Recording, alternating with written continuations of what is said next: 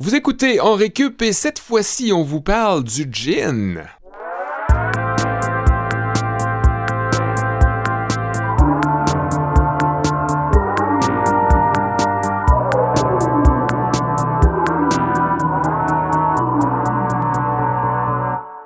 Remède de grand-mère pour certains, cocktail et spiritueux du jour pour d'autres. Le gin est Hmm. notre sujet de la journée aujourd'hui en récup.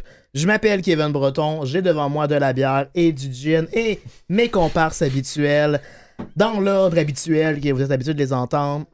la bière et le gin que vous êtes habitués d'entendre, mes deux comparses. Dans l'ordre habituel, vous les entendez. D'abord, la voix suave qui nous présente chaque Arrête. émission, celle de Sébastien Blondeau, alias Tankieri. C'est le petit nom que je te donne aujourd'hui. Ah. C'était ça au Bombay.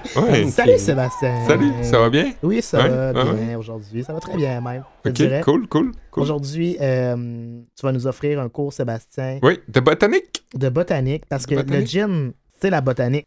Le gin, ben tout, Tout, tout, part de la tout botanique. part de la botanique pour vrai. Là. Tout, tout sujet pour avoir un lien avec la botanique, mais le gin a un lien assez direct avec la, la botanique puisqu'on l'aromatise avec une plante bien spéciale. Cette plante dont je vais parler, un petit arbuste, pas si petit dans certains cas.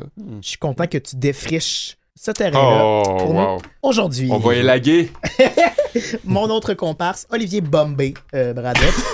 Salut Olivier. Ça va? Oui, ça va super bien.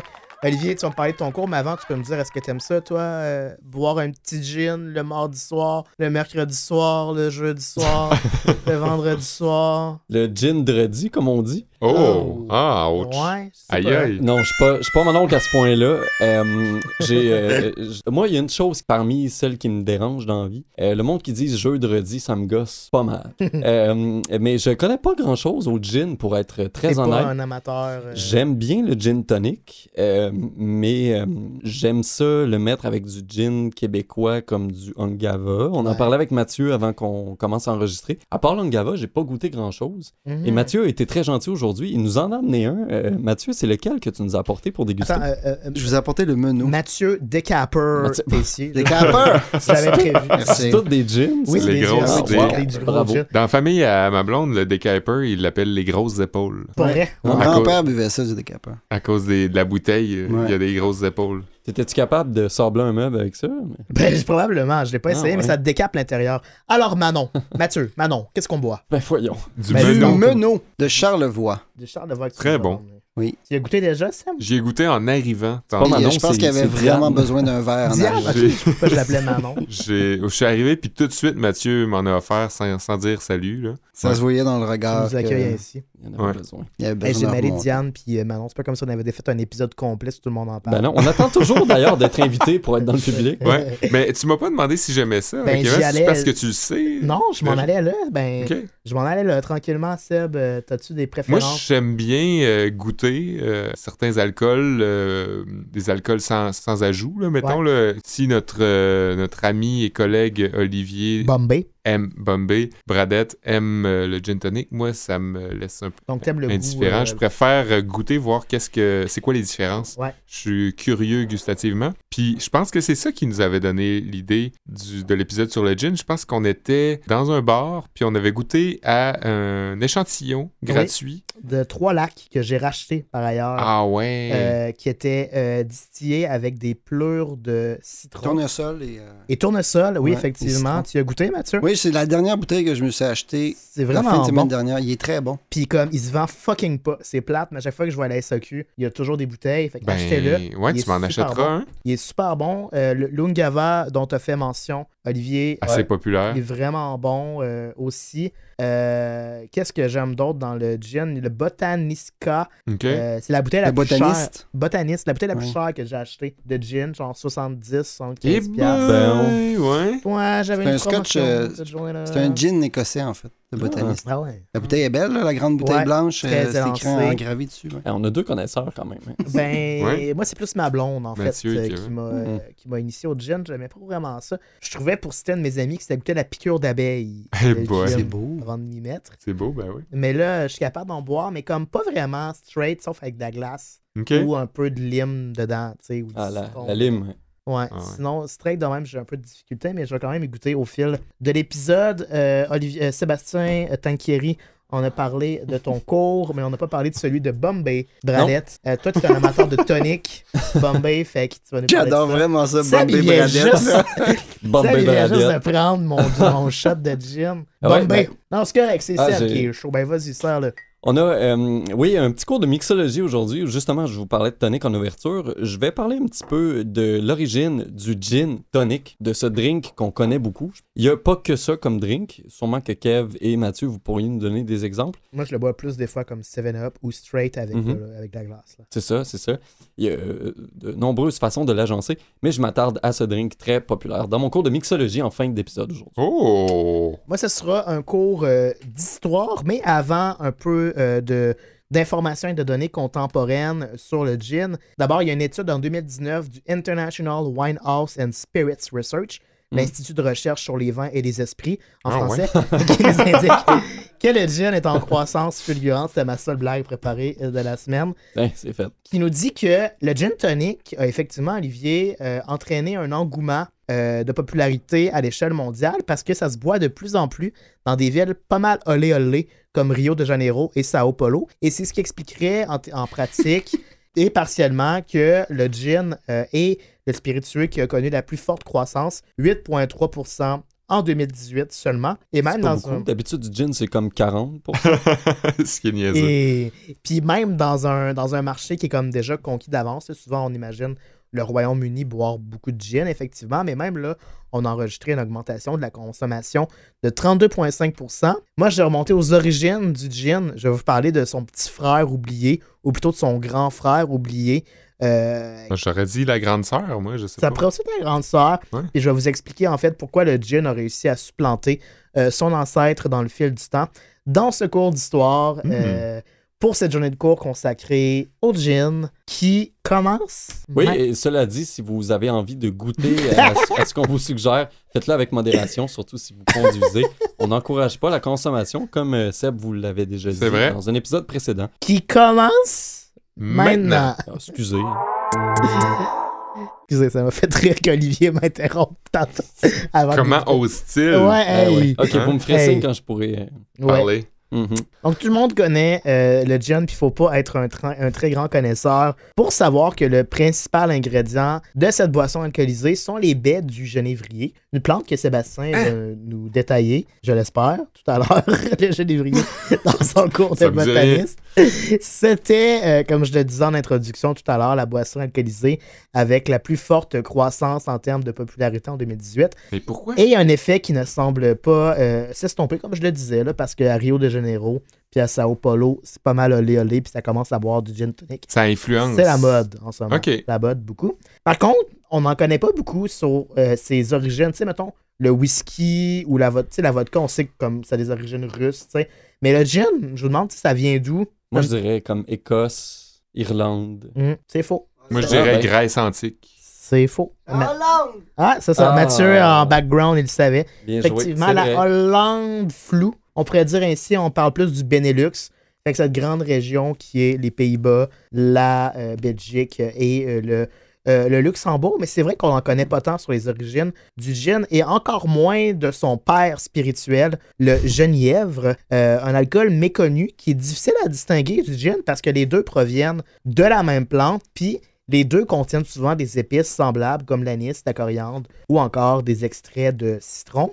On appelle gin comme terme générique souvent dans le langage populaire, ce qui est en fait du dry gin ou encore du London dry gin. Mhm. Des marques populaires comme Olivier Bradette Bombay, Sébastien Blondeau Tanqueray, etc. C'est un produit qui est dit sec euh, lorsqu'il n'y a pas d'ajout d'édul- d'édulcorant, un produit sucré. Tandis Comme- que le gin, lui, comporte souvent des aliments ajoutés sucrés. Il est conçu à partir d'alcool pur à laquelle on mélange cette fameuse plante, le genévrier. On peut ensuite utiliser des grains, des patates, du sucre Mhm. dans le processus de distillation au cours duquel sont infusées d'autres saveurs, un peu comme avec du thé. Le genièvre, lui, a un mode de fabrication beaucoup plus simple et minimaliste. Il est confectionné à partir d'un mou de céréales, fait que ça pourrait être Du malt. du malt, du blé, euh, comment ça s'appelle, du seigle, par exemple, que l'on va euh, fermenter, puis on va ensuite ajouter cette fameuse plante, le genévrier, et c'est à peu près tout.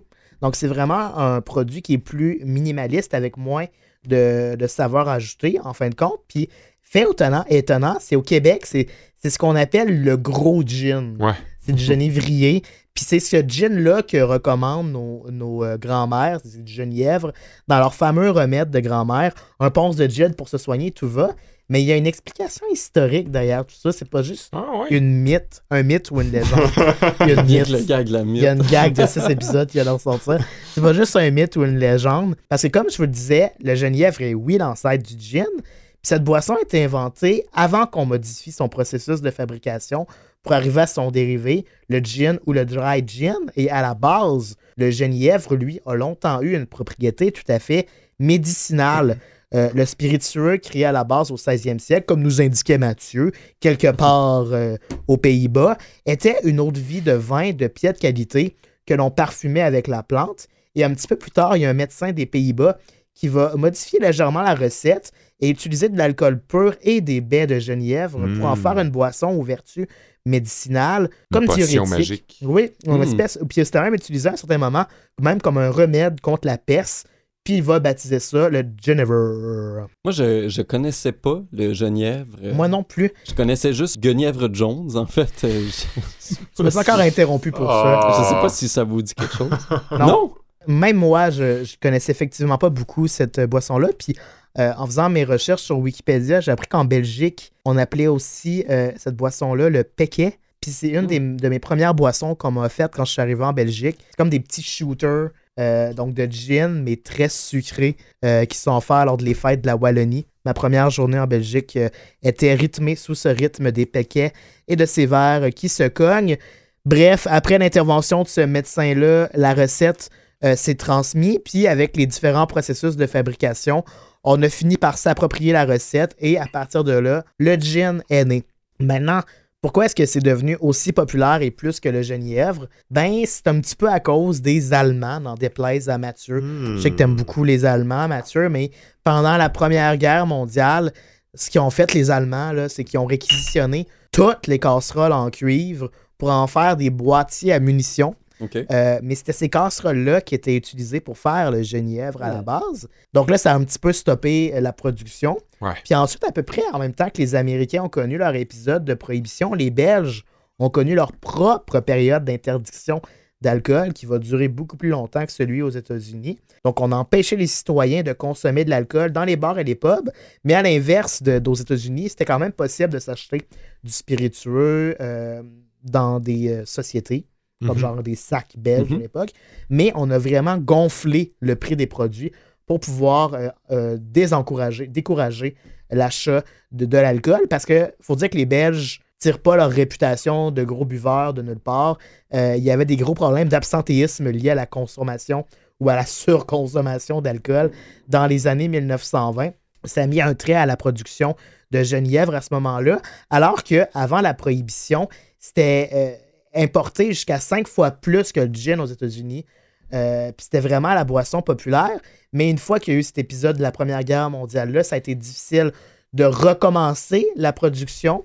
Euh, puis aux États-Unis, bon, c'est juste habitué donc au gin. Puis c'était beaucoup plus facile de le fabriquer. Les gens pouvaient le fabriquer eux-mêmes dans leur bain, tout simplement, plutôt que faire du genièvre. Et à partir de là, ben, le genièvre est un petit peu tombé dans l'oubli avant de revenir. Mais aujourd'hui, c'est un petit peu redevenu populaire. Puis comme il y a un, Mhm.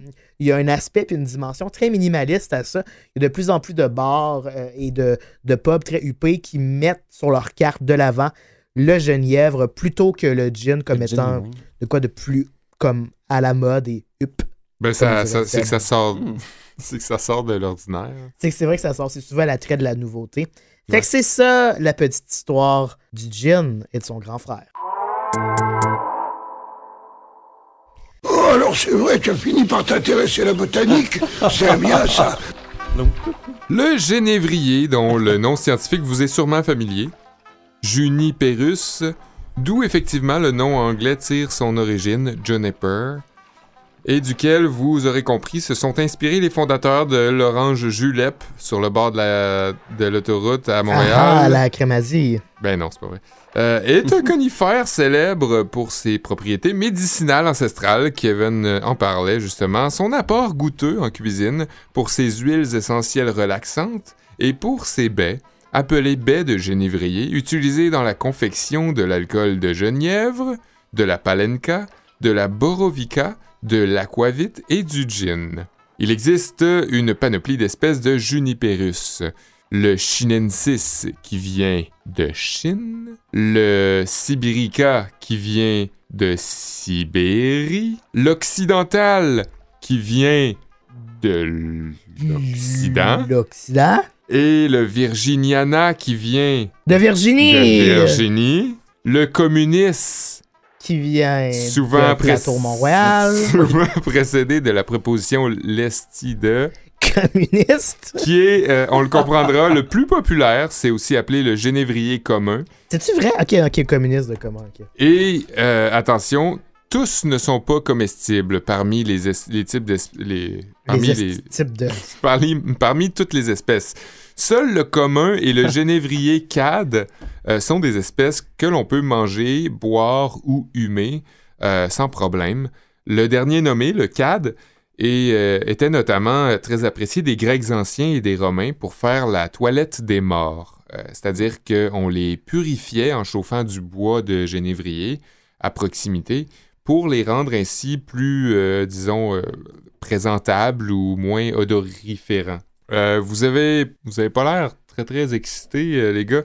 Pourtant c'est très très cool le genévrier. Dans Mhm. l'ancien temps, les gens tripaient tellement là-dessus qu'ils faisaient des fumigations avec. Euh, C'est-à-dire qu'ils désinfectaient tout avec le genévrier euh, pour combattre la peste ou le choléra. No joke, ils fumigénaient des rues de, euh, avec le genévrier, puis les piétons avec, puis ils envoyaient de la fumée partout de genévrier. C'est un, un, voyons, un antiseptique ancestral. C'est un un peu le collier noisetier de l'époque.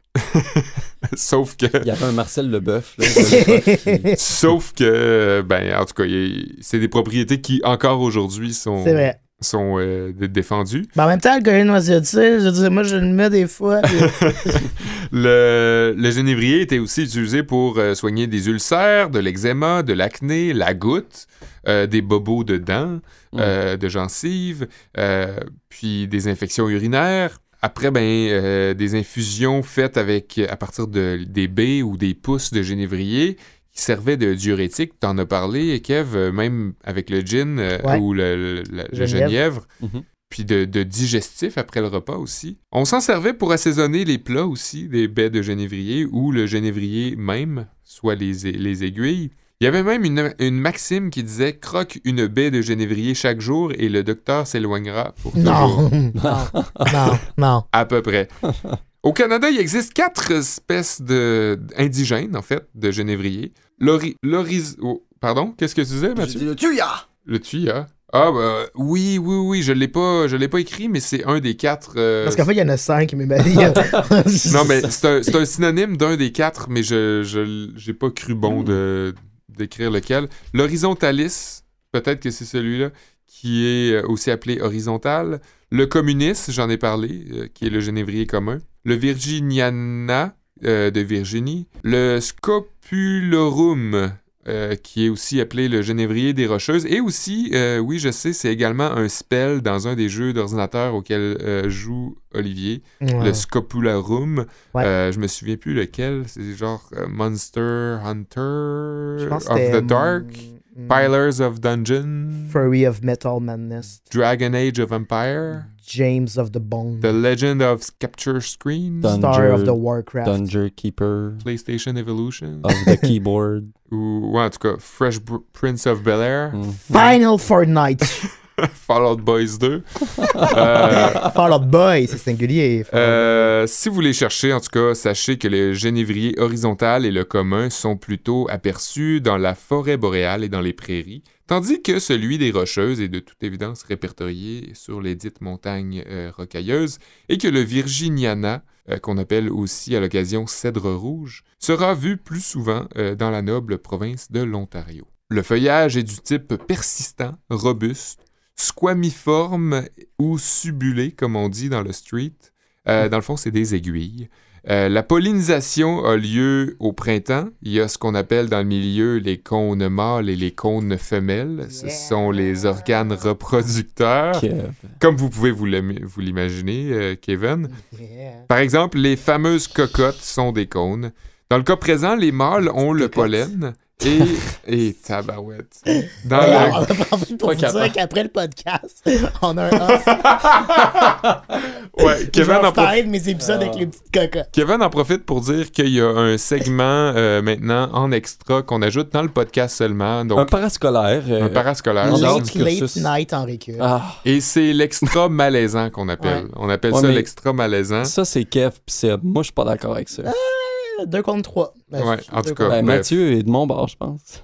On va voir. On négociera ça l'année Je vais prochaine. arrêter de rire, je vais. Donc, donc, si vous êtes intéressé à euh, entendre l'extra malaisant, c'est seulement en format de podcast euh, sur les plateformes. Euh, vous pouvez euh, nous écouter toujours à la radio, c'est la, la version officielle, mais il y a aussi l'extra en podcast. Euh, je continue, dans le fond, je parlais des cocottes et avant que tu me... Je m'excuse, Sam, mais Les cocottes, dans le fond, c'est des cônes. C'est ce qu'on appelle des cônes euh, mâles ou femelles. Et dans le cas présent, les mâles ont le pollen et les femelles ont les graines chez les genévriers. Et quand les cônes sont mûrs, ben, ils deviennent bleuâtres. Mhm. Et c'est à ce moment qu'on s'en sert habituellement pour aromatiser le gin. Donc, on va les cueillir à ce moment-là. Le bois du genévrier est pourpre, coriace et lourd, et résistant à la moisissure. Ironiquement, il est très peu vendu au Canada puisque trop petit. On s'entend, c'est pas avec du bois d'arbuste qu'on refait son plancher non plus. hein. Leur croissance est assez lente. Ça peut prendre 20 ans avant qu'un arbuste atteigne 3 ou 4 mètres. Mais il peut vivre de 200 à 1000 ans euh, Wow. et atteindre 20 à 30 mètres selon les espèces. Donc, euh, c'est pas, euh, c'est pas un arbuste qui a 3 ou 4 mètres et pas Mhm. obligé de rester comme ça. Il peut grandir, Kevin, il peut continuer à croissance. sa croissance et devenir quelqu'un d'extraordinaire. Malheureusement, le genévrier n'est pas invincible. Il est vulnérable face à certaines maladies comme la rouille et peut se faire décimer par certains papillons de nuit qui s'en nourrissent et qui exagèrent vraiment. Des papillons qui s'en vont euh, se reprendre une deuxième assiette, puis une troisième, puis une quatrième, sans nécessairement se poser la question j'ai-tu encore faim? Est-ce que c'est nécessaire? Oh, J'ai payé 12$ piastres pour ça. sans nécessairement penser aux autres non plus qui n'ont pas pu goûter et qui attendent leur tour gentiment. Ceci dit, ce sont euh, pas vraiment les baies qui vont consommer, mais plutôt les aiguilles. Les baies seront utilisées par les humains plutôt pour des infusions, des huiles et de l'alcool. On les reconnaît à leur couleur bleu foncé et pruineux, c'est-à-dire qu'elles ont l'air givrées ou poussiéreuses. La prune, c'est comme une espèce de film poreux. Selon les experts en botanique, ça joue euh, pour les fruits le même rôle que le sébum chez les humains. Hmm. C'est une sorte de film protecteur contre les parasites, la lumière, l'humidité, la sécheresse, la moisissure. On utilise les baies, euh, comme je le mentionnais, dans la confection d'alcool, le plus populaire étant le gin, tel est notre sujet à l'étude aujourd'hui. Les fruits serviront à aromatiser la base de malt fermenté comme euh, pour le genièvre, ce qui lui conférera sa saveur sèche et son euh, parfum subtil. Intéressant. Merci, Seb. Euh, Pour vrai, je connaissais pas beaucoup la plante du genévrier, qui, qui ressemble, pour avoir fait quelques petites recherches, qui ressemble un peu à du cèdre. Ben, je pense que oui. Je pense que c'est un peu la même euh, famille. Mhm. C'est le, c'est dans, dans la famille des cyprès, selon Ouais, mes, recherches. Donc, euh, les cèdres doivent, doivent être des cyprès également. Euh, Mathieu, ouais. Tout à fait. Mathieu, il, Il approuve. il approuve depuis tantôt. hein. Les deux expertises de Sébastien Blondeau-Tanquieri, la littérature grecque et la botanique. C'est cool Je- parce qu'on se développe des, des champs d'expertise. Je suis vraiment content, soit dit en passant, petite bulle, je suis vraiment content que tu me donnes le surnom de Tanqueray plutôt que Bombay, sans euh, vouloir te Je pense que. Bombay est pas mal plus mainstream. hein, que- Mais... Mais moi, c'est pas du décapeur comme Mathieu. Kuiper. Mais c'est parce que euh, ça me rappelle mes années au pub, puis il y avait des, du Tanqueray, puis euh, c'était beaucoup, c'est beaucoup utilisé dans des drinks que j'aime bien. Donc, T'es euh, nostalgique, Seb. ouais, je suis un grand nostalgique. Olivier? Oui, j'enchaîne euh, avec un cours de mixologie. Vous savez, on parle d'Astérix et Obélix, de Batman et Robin, de Ding et Dong. Un va pas sans l'autre. L'évocation de l'un vous fait penser à l'autre. Eh ben, c'est probablement la même chose pour le gin et son fidèle tonic. C'est un petit cours de mixologie où je vais vous raconter les origines de ce mélange et de sa petite amertume. Savez-vous que c'est grâce à ou à cause de la malaria que le gin tonic est apparu dans les années 1700? Non, Mathieu le savait, Ouais, évidemment. Mathieu a un très bon indice là-dessus. Pourquoi Mathieu n'a pas son propre podcast? là? Ah. Il serait Mathieu sait. Mathieu sait, ouais. Mathieu sait cela. Puis il y a juste trois faire valoir. Euh, en l'occurrence, nous trois. Puis Mathieu nous connaît parce que là, vous parlez de gin. Ah, ouais, c'est vrai. Ouais, on parle Mais, de euh, gin, d'Allemagne. N'hésite pas à intervenir euh, dans mon cours si tu veux compléter des choses. Ben euh, euh, oui, euh, comme tu l'as dit Mathieu, euh, la quinine, on va y revenir un petit peu, mais la malaria, ou on l'appelle aussi le paludisme, c'est une maladie infectieuse qui a été propagée par les piqûres de moustiques. Yeah. Et le parasite qui cause la malaria circule très rapidement dans le sang de la victime pour aller se loger dans son foie. La malaria a tué 435 000 personnes dans le monde en 2017 et sur ce nombre, il y a 403 000 morts qui ont été seulement en Afrique. C'est quand même euh, très localisé à ce continent-là. C'est très, très dévastateur comme maladie. Au début du 18e siècle, la malaria faisait aussi des ravages en Inde et les Britanniques, qui avaient une présence en sol indien avec la East India Company, un genre de délégation commerciale envoyée pour faire des affaires et transiger avec l'Inde pour traiter des ressources comme le coton, la soie, le sel, les épices, le thé et C'est l'opium. un peu comme un Amazon Prime. Ouais, genre l'Amazon Prime de- du temps. Et puis, pour contrer les effets de la malaria qui faisait rage, ben, les médecins de l'époque utilisaient la quinine, comme te dit Mathieu, Q-U-I-N-I-N-E, une molécule extraite d'un arbre tropical appelé cinchona. Je sais pas si je prononce bien. Je sais Ça pas vient, si- ça vient de Chine, ça? C'est pas ça que tu disais? Cinchona. Euh, non, Non? qui est, je pense, d'Amérique du Sud Hein? ou centrale. Je, je suis plus certain. En tout cas, euh, c'est un arbre tropical, donc qui pousse dans un climat euh, qui, qui le permet. La quinine était diluée dans de l'eau pour permettre aux patients de mieux l'ingérer. Et là, peut-être qu'il y a quelque chose qui vous vient à l'esprit. Ben oui, c'est l'eau tonique. À l'époque, Ben comme on se servait de la molécule de quinine pour un traitement médical, était présente en grande quantité dans l'eau et ça rendait le, modèle- le- le remède très amer et désagréable à boire. Et les officiers britanniques des années 1700, soucieux de soigner leur monde en sol indien comme il le fallait, ont voulu atténuer l'amertume de l'eau tonique, beaucoup plus concentrée que le tonique d'aujourd'hui qu'on achète à l'épicerie Mhm. évidemment. Ils ont alors pris des restes de frigo et de garde-manger, sans doute, et les ont mélangés à de l'eau tonique. Un peu de sucre, de la lime, évidemment. Tous les maudits fucking drinks sont faits avec de la lime. Et bien sûr, du gin. Sans Ben oui. spécial à l'époque. C'est ça. Et c'est comme ça que le gin tonic a commencé. Comme quoi, hein, votre petit bar maison constitue peut-être une pharmacie. Et il y a cependant une étude euh, de 2004 qui a été publiée dans la revue Tropical Medicine and International Health. Vu que tu lis, toi, hebdomadairement. Ma, ma lecture de chevet, comme on dit, De chevet. Hey! euh, qui a euh, un peu contredit l'efficacité de la quinine comme traitement contre la malaria. Les experts de cette recherche ont fait boire entre 500 ml et 1 litre, Et non pas, non pas de gin, mais bien d'eau tonique, à 6 volontaires pour mesurer le taux de quinine présent dans leur plasma sanguin. Leur conclusion est que lorsqu'une grande quantité d'eau tonique est absorbée par un patient, le niveau de quinine dans le sang parvient temporairement au-dessus d'un seuil thérapeutique qui éliminerait effectivement les parasites causant la malaria.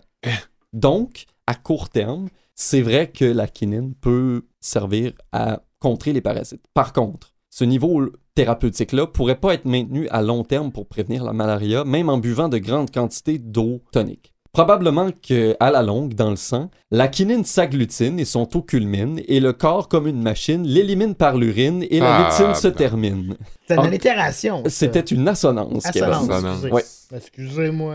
Encore aujourd'hui, le tonic qu'on achète à l'épicerie contient de la quinine, en moins grande quantité qu'autrefois par contre, et c'est ce qui lui donne son goût amer. D'ailleurs, si vous avez des lampes UV chez vous, des black light, Mhm. vous mettez un pot de Schweppes, un 2 litres sur la table, puis que vous mettez ça dans le noir avec une black light, votre lumière va être luminescente. Et ça, c'est la molécule de quinine. La qui- bouteille, tu veux dire? la- la- votre bouteille, votre Ah ouais. solution aqueuse d'eau euh, tonique va flasher, Fluorescente. va être euh, luminescente, ouais, à cause de la molécule qui réagit comme ça euh, au UV. testé, ça? Tu l'as-tu testé? Il y a des images sur internet. J'ai malheureusement pas de d'eau tonique chez nous. Puis j'ai pas non plus de lampe UV. faut, faut, faut, faut, faut dire. Mais t'as de la lime. Mais euh, j'ai de j'ai- la lime parce que bon, hein. Tout, euh, tout se fait à a base de partout, ça. ça a l'air! Ben ouais. Ben, ça fait déjà euh, 300 ans que le, le gin tonic a vu le jour. Le gin est resté longtemps une spécialité des pays européens, comme euh, on l'a déjà un peu mentionné. Par contre, il y a une effervescence de ce milieu-là, de la production de gin au Québec. J'ai écouté un reportage intéressant de Radio-Canada qui est sorti le 5 juin 2019. On y parle de la montée fulgurante des distilleries québécoises. Vous savez que sur les tablettes de la SAQ, on comptait 27 gins québécois en 2018. L'an passé, en 2019, le nombre est passé à 51. Ça va quand même assez vite. Ça, c'est euh, presque le double euh, en, en un an seulement. Selon le président de l'Association des micro-distilleries du Québec, Jean-François Cloutier, les petites distilleries en province sont plus, sont plus ensemble contre les gros joueurs traditionnels de l'industrie que un- une contre l'autre, disons. Il n'y a Ouais. pas tant de compétition, c'est vraiment plus une association contre justement les grands Bombay, joueurs, les Bombay et compagnie. Même si le nombre de producteurs augmente sur le territoire, ben, les parts de marché aussi, ce qui laisse encore une certaine place au développement des distilleries. Ça veut dire que les amateurs de spiritueux embarquent dans la parade et ben, c'est bien pour notre industrie locale. Ça représentait tout ça 39 millions de ventes de gin locales à la SAQ en 2019. C'est quand même bien. Euh, Jean-François Cloutier, on en parlait, euh, brasse lui-même avec son équipe le gin Saint-Laurent à Rimouski. Je sais pas si Mathieu, tu l'as déjà goûté. Ouais, moi, Oui, il est bon. Saint-Laurent. Ouais. Oui, il est bon. C'en est un euh, de ceux-là et qui est brassé par euh, le président de l'association lui-même. Moi, j'ai honnêtement pas goûté à grand gin québécois, à part l'Ungava, puis celui que Mathieu nous a apporté aujourd'hui, le, le Menot, Qui, qui est très bon aussi. Merci euh, Mathieu de nous l'avoir apporté. Euh, Moi, j'aime bien le Waxwing, qui, mais qui est fait en Ontario, par contre. Hmm. Puis il y a le kilomètre quelque chose. 42. Bon. wow! Euh, non, 12. 12. Ah, 12, 12, peut-être. 12, 12. Tu vois? Ouais, ben oui, j'en ai découvert pas mal des, des jeunes québécois. Le Wabasso est très bon aussi. Wabasso. Mais euh, avec quoi vous les buvez? Est-ce que vous les buvez juste comme ça? ou- Moi, je les bois avec de la glace et de l'amertume. Ok. Juste euh, Non, l'amertume dans la Il les tête. boit avec des idées noires. c'est ça.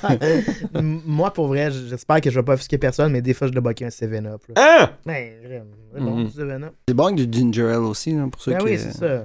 Ça passe mieux, ouais, ouais. Ben, si vous avez des suggestions, euh, n'hésitez pas à nous les écrire. On pourra les partager sur nos médias sociaux. On serait bien curieux de goûter à tout ça ensemble euh, avec les gars. Eh ben, Avec les boys. avec les boys, c'est une petite soirée de dégustation de gin.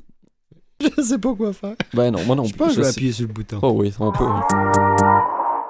Euh, ben, voilà. Hey, j'ai pas encore goûté. Je me dis qu'on n'a pas vraiment fait de Hein? dégustation proprement j'ai bu tout mon. bu- Ben, moi, je vais le faire. Euh, T'as-tu bu toi aussi ton. Je, je l'ai siroté euh, siroté? en digestif. Mathieu, peut-être que tu peux nous décrire ce goût-là pendant que j'y goûte le. Alors, on goûte, euh, Le gin Menot, on goûte le gin Mono que le nom, tu Mathieu nous a apporté. comment? Qui vient de Charlevoix, soit dit en Oui. passant. Mhm, Oui, qui, qui Euh, fait partie des producteurs locaux. Oui, en fait, euh, avant d'acheter autre gin, euh, ben, enfin, avant d'acheter des gins qui viennent de l'extérieur, comme tu le disais dans ta chronique, il y en a tellement qui viennent du Québec que, Mhm. avant d'avoir fait le tour, c'est pratiquement impossible. Faut comme être ultra riche, acheter toutes les bouteilles puis en boire un petit peu de Ouais, ça. chacun. Exact. Mais euh, la bouteille est très belle. Hein? Oui, en fait, euh, le- c'est la bouteille qui, c'est la bouteille qui a attiré mon attention en premier. J'aime bien l'odeur aussi. Mhm. Il y en a que, tu sais, comme, mettons, le Lungava euh, ou encore le botaniste dont j'ai parlé au début d'émission, botaniste. Botaniste. Botaniste. Euh, souvent, c'est euh, ceux qui ont vraiment un goût très prononcé, comme résineux ou sapin, que je préfère. Waxwing aussi est dans ce, est dans ce genre-là. J'en ai pris un autre qui goûtait vraiment plus le champignon. Oui, le radoun. C'est le radoun, Ouais. ça, effectivement. Vous m'impressionnez. Sinon, euh, essaie le tuya, Ok. qui goûte vraiment très fort. Qui est fait avec des- du génévrier Qui est fait, ouais. Mm. ouais. Mais, Euh, euh, sans, sans blague, le, le trois lacs euh, au citron puis au tournesol, il est très bon. c'est super bon. C'est le genre de gin que je bois. Ouais. C'est juste. On the, on the rocks, comme on dit. fait que euh, j'espère qu'on vous On a... dit ça où, euh, Kevin? On the rocks, on dit ça à l'émission Les Barres Tendres, diffusée Ah à ouais. CSL. Ah oui, on leur dit salut. Pour, euh, pour revenir sur, tantôt, je disais le- les, les espèces canadiennes de genévrier. Puis euh, mon, mon cher Mathieu Tessier m'a- a dit le tuya, justement. Là, puis là, on, on vient de le mentionner. Occidental, je pense. C'est l'occidental, Ouais. effectivement, ouais. Souvent confondu avec le génévrier de Virginie. Il se trouve au Canada, mais c'en est pas un indigène. C'est-à-dire qu'il était pas là depuis... le- Il poussait pas là depuis le début. Mhm. là. Merci pour cet erratum on the spot. Si jamais quelqu'un à la maison se le demandait, là. Ouais. Euh, ben super, c'est ce qui conclut cet épisode.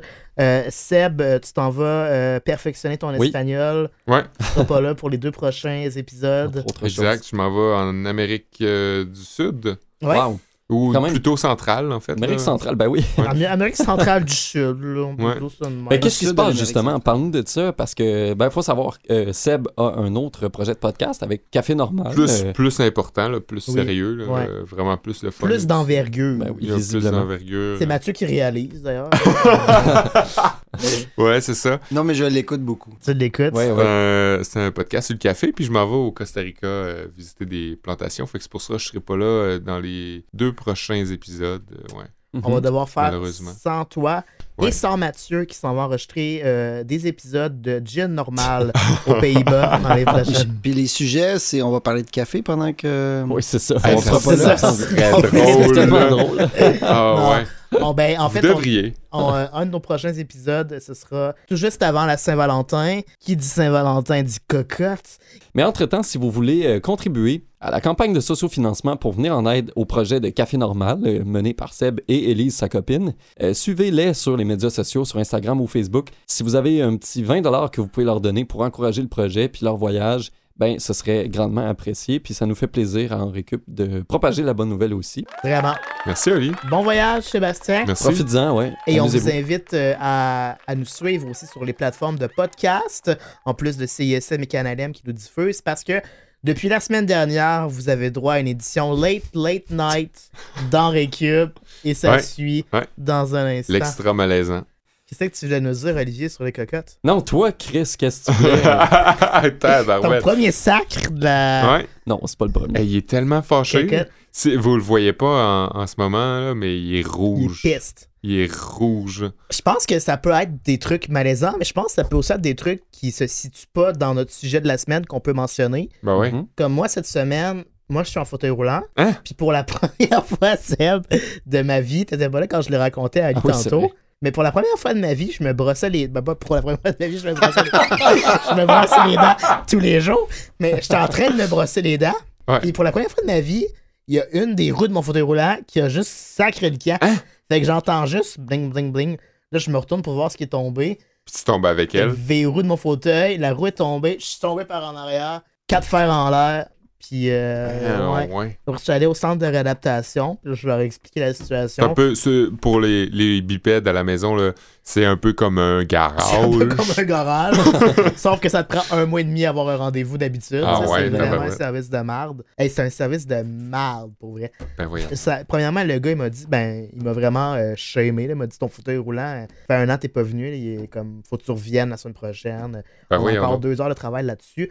Là, on va Il aller t'a- voir. il t'a pas mis un petit collant, par exemple, comme pour le kilométrage, là, pour le- Genre, les changements d'huile. changement euh, Ouais. un fauteuil de courtoisie. Il m'a dit on va aller voir la, la secrétaire, la réceptionniste, on va prendre un autre rendez-vous, puis là, ça va nous prendre un rendez-vous de deux heures. J'ai trop de job à faire là-dessus encore. Puis là, il veut, puis là, la réceptionniste au téléphone, dit ok, ben là, j'ai un autre client, mais là, c'est vraiment un rendez-vous de deux heures, faut que tu prennes. Je peux, tu sais, comme tu peux te dire que c'est un rendez-vous de deux heures? J'ai dit, ben, tu sais, oui, il a pas de problème, monsieur, je vais dire, j'ai un rendez-vous de deux heures, va travailler, puis je vois qu'il est un peu comme embarrassé, puis ok, je vais te faire confiance, puis je vais y aller. ok, vas-y. Là, la fille, elle raccroche, elle dit, ben, euh, le, le- le mécanicien, euh, le technicien n'a pas encore fini avec mon fauteuil. Il m'a dit il faut qu'on prenne un rendez-vous. Un rendez-vous euh, de deux heures. Là, elle me regarde. Un rendez-vous de deux heures. OK. Ton, ton fauteuil roulant, est-ce qu'il se plie? J'ai dit oui, mon fauteuil roulant, il se plie. T'es sûr? T'es sûr que ton fauteuil roulant, il se plie? Ben voyons donc. je passe le trois quarts de ma vie dessus, oui, je sais. Ah, Je, pense sais qu'il voulait se dire ça prend deux heures prendre un rendez-vous avec Hey. elle. Visiblement. fait que là, elle me dit, ben, c'est parce que les, les fauteuils roulants qui se plient, on donne une heure et demie maximum. Je vais te donner une heure et demie. Je dis, moi, je m'en fous. Mais ton technicien insistait mordicus pour que ce soit deux heures, tu sais. Ouais. Elle dit, OK, mais je vais vérifier avec lui, on va l'appeler, voir. Puis elle me regarde un peu de manière Ouais. snob et infantilisante. Puis le technicien, il passe, il me dit, non, c'est vraiment deux heures, faut qu'on y donne. Fait que, OK, bien, bien sûr, Serge, ce sera un rendez-vous de deux heures. Elle me donne le rendez-vous de deux heures. Elle me dit, là, il faut que tu te commandes ton transport adapté une heure avant. Une heure après, je dis, je prends pas mon transport adapté. Fait que bref, comme, tu sais, comme quand je vais au garage, puis je dis, c'est probablement ça le problème, c'est mon char, on m'écoute. Mais quand c'est mon fauteuil roulant, on s'en Hmm. fout Ah complètement. ouais, c'est complètement fou. Puis tu sais, comme ils sont habitués de travailler avec une clientèle en, en fauteuil roulant, ils devraient pas les infantiliser. Ben non. Mais visiblement. Fait que je dirais pas Mais il n'y a pas personne en fauteuil roulant là-bas. Non. Dans les employés. Non. Ouais, c'est- Ouais. Fait que c'est ça le extra extra night dans l'équipe.